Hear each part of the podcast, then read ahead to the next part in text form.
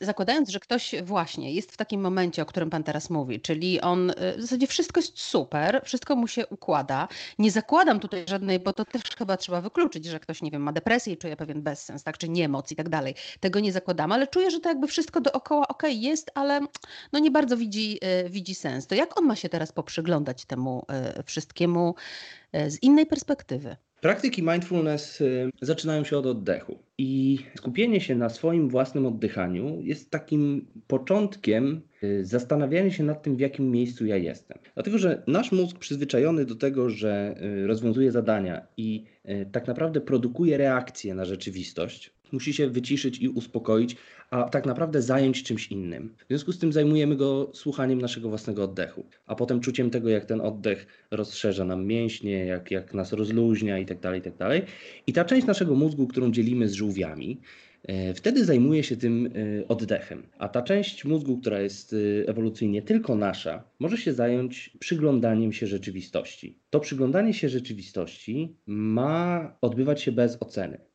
To jest następna trudna rzecz, dlatego że my zwykle kategoryzujemy i oceniamy rzeczy.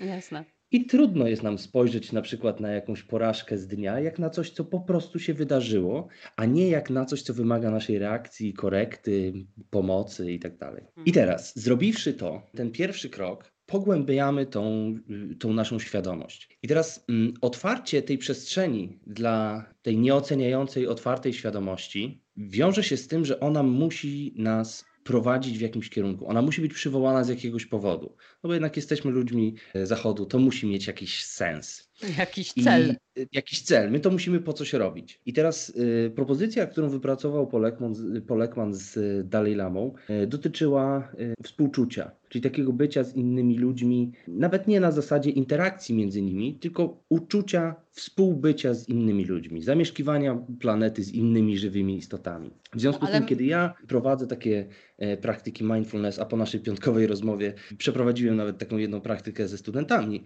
to kiedy już uzyskamy tą otwartą świadomość, to ja próbuję ją skierować na osoby, które potrzebują wsparcia, pomocy, tego takiego oddechu przynoszącego ulgę. I zaczynając od jednej konkretnej osoby, przechodzimy do e, coraz większej ilości osób, aż próbujemy na końcu objąć e, myślą wszystkie żywe istoty. I wtedy e, ten nasz oddech nie tylko powoduje, że koncentrujemy się na, na tym, co się dzieje w naszym ciele i stajemy się świadomi naszego ciała, ale też stajemy się świadomi tego, że jesteśmy częścią całości. To jeszcze o tym współczuciu chwilę chciałabym porozmawiać. Współczucie kojarzy nam się z taką mm, pochylaniem się nad drugim e, człowiekiem, któremu dzieje się źle. E, kiedy słucham pana, e, to mam wrażenie, że to współczucie należy trochę inaczej interpretować. Ja bym powiedział, że w tej definicji, która przychodzi z języka angielskiego, współczucie byłoby bardziej pogłębioną empatią, bo mhm. empatia polega na tym, że ja czuję to, co ty. Natomiast to współczucie miałoby powodować, że ja współodczuwam z Tobą ze świadomością tego, że z Tobą współodczuwam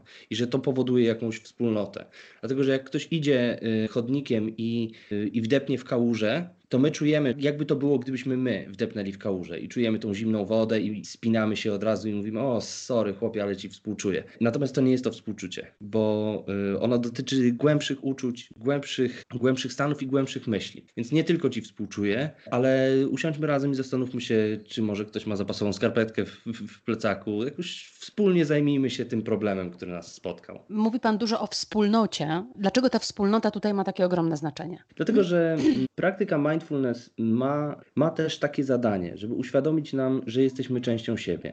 I znów, kiedy mówię o wspólnocie, to nie jest taka wspólnota, która ma listę obecności i wspólnego maila i fanpage na Facebooku, tylko jest to wspólnota jako uczucie, e, czyli ja czuję się częścią czegoś. To wcale nie znaczy, że mamy mieć jakąś strukturę, wspólne poglądy, światopogląd i tak dalej. Dalej Lama nawet podkreśla, że w dzisiejszych czasach istotne jest to, żeby te praktyki świadomości, współczucia odbywały się bez żadnych odwołań religijnych albo takich światopoglądowych, żeby były dostępne dla wszystkich i opierały się na zdrowym rozsądku, a nie na jakichś właśnie praktykach i doktrynach religijnych lub filozoficznych.